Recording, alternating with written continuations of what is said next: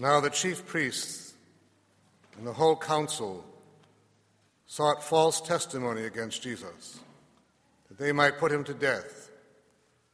But they found none, though many false witnesses came forward. At last, two came forward and said, This fellow said, I am able to destroy the temple of God and to build it in three days.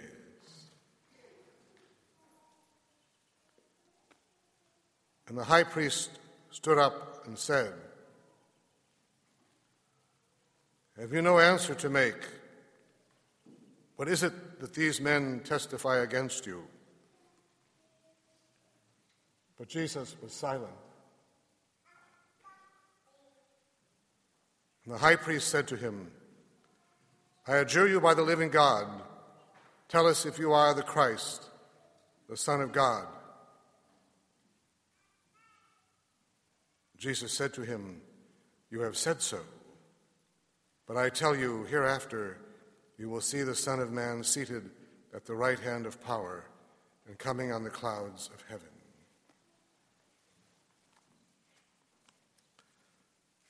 Now Jesus stood before the governor, and the governor asked him, Are you the king of the Jews? And Jesus said to him, You have said so. When he was accused by the chief priests and elders, he made no answer. Then Pilate said to him, Do you not hear how many things they testify against you? But he gave him no answer, not even to a single charge, so that the governor wondered greatly.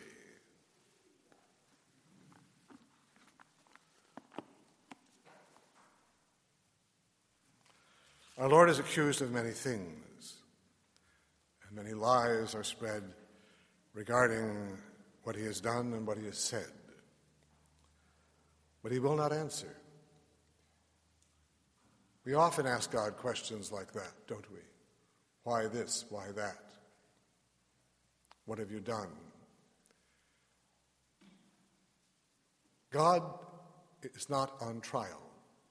They think that he is, but he isn't. He will not answer them.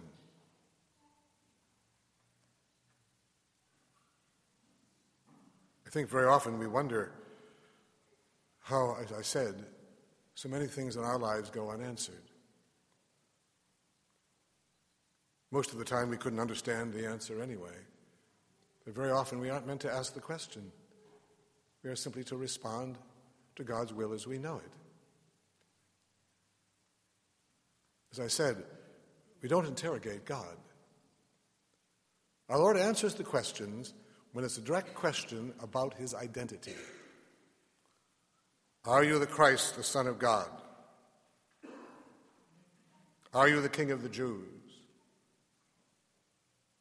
Then he answers, but he will not explain anything else to them. So much so that we are told that Pilate wondered.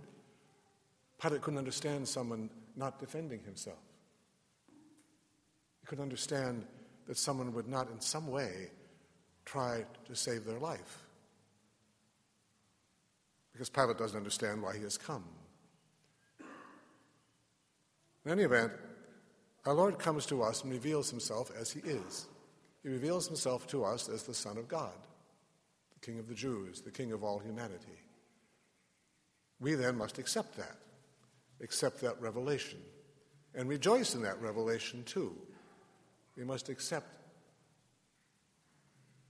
his revelation of his self knowledge.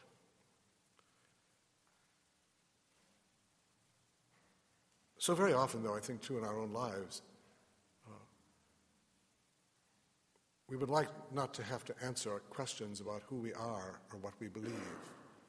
We would rather be rather distant. There's no doubt about what our Lord believed. None. He was very uh, vocal, very visible what he believed and who he was. You and I must do the same thing.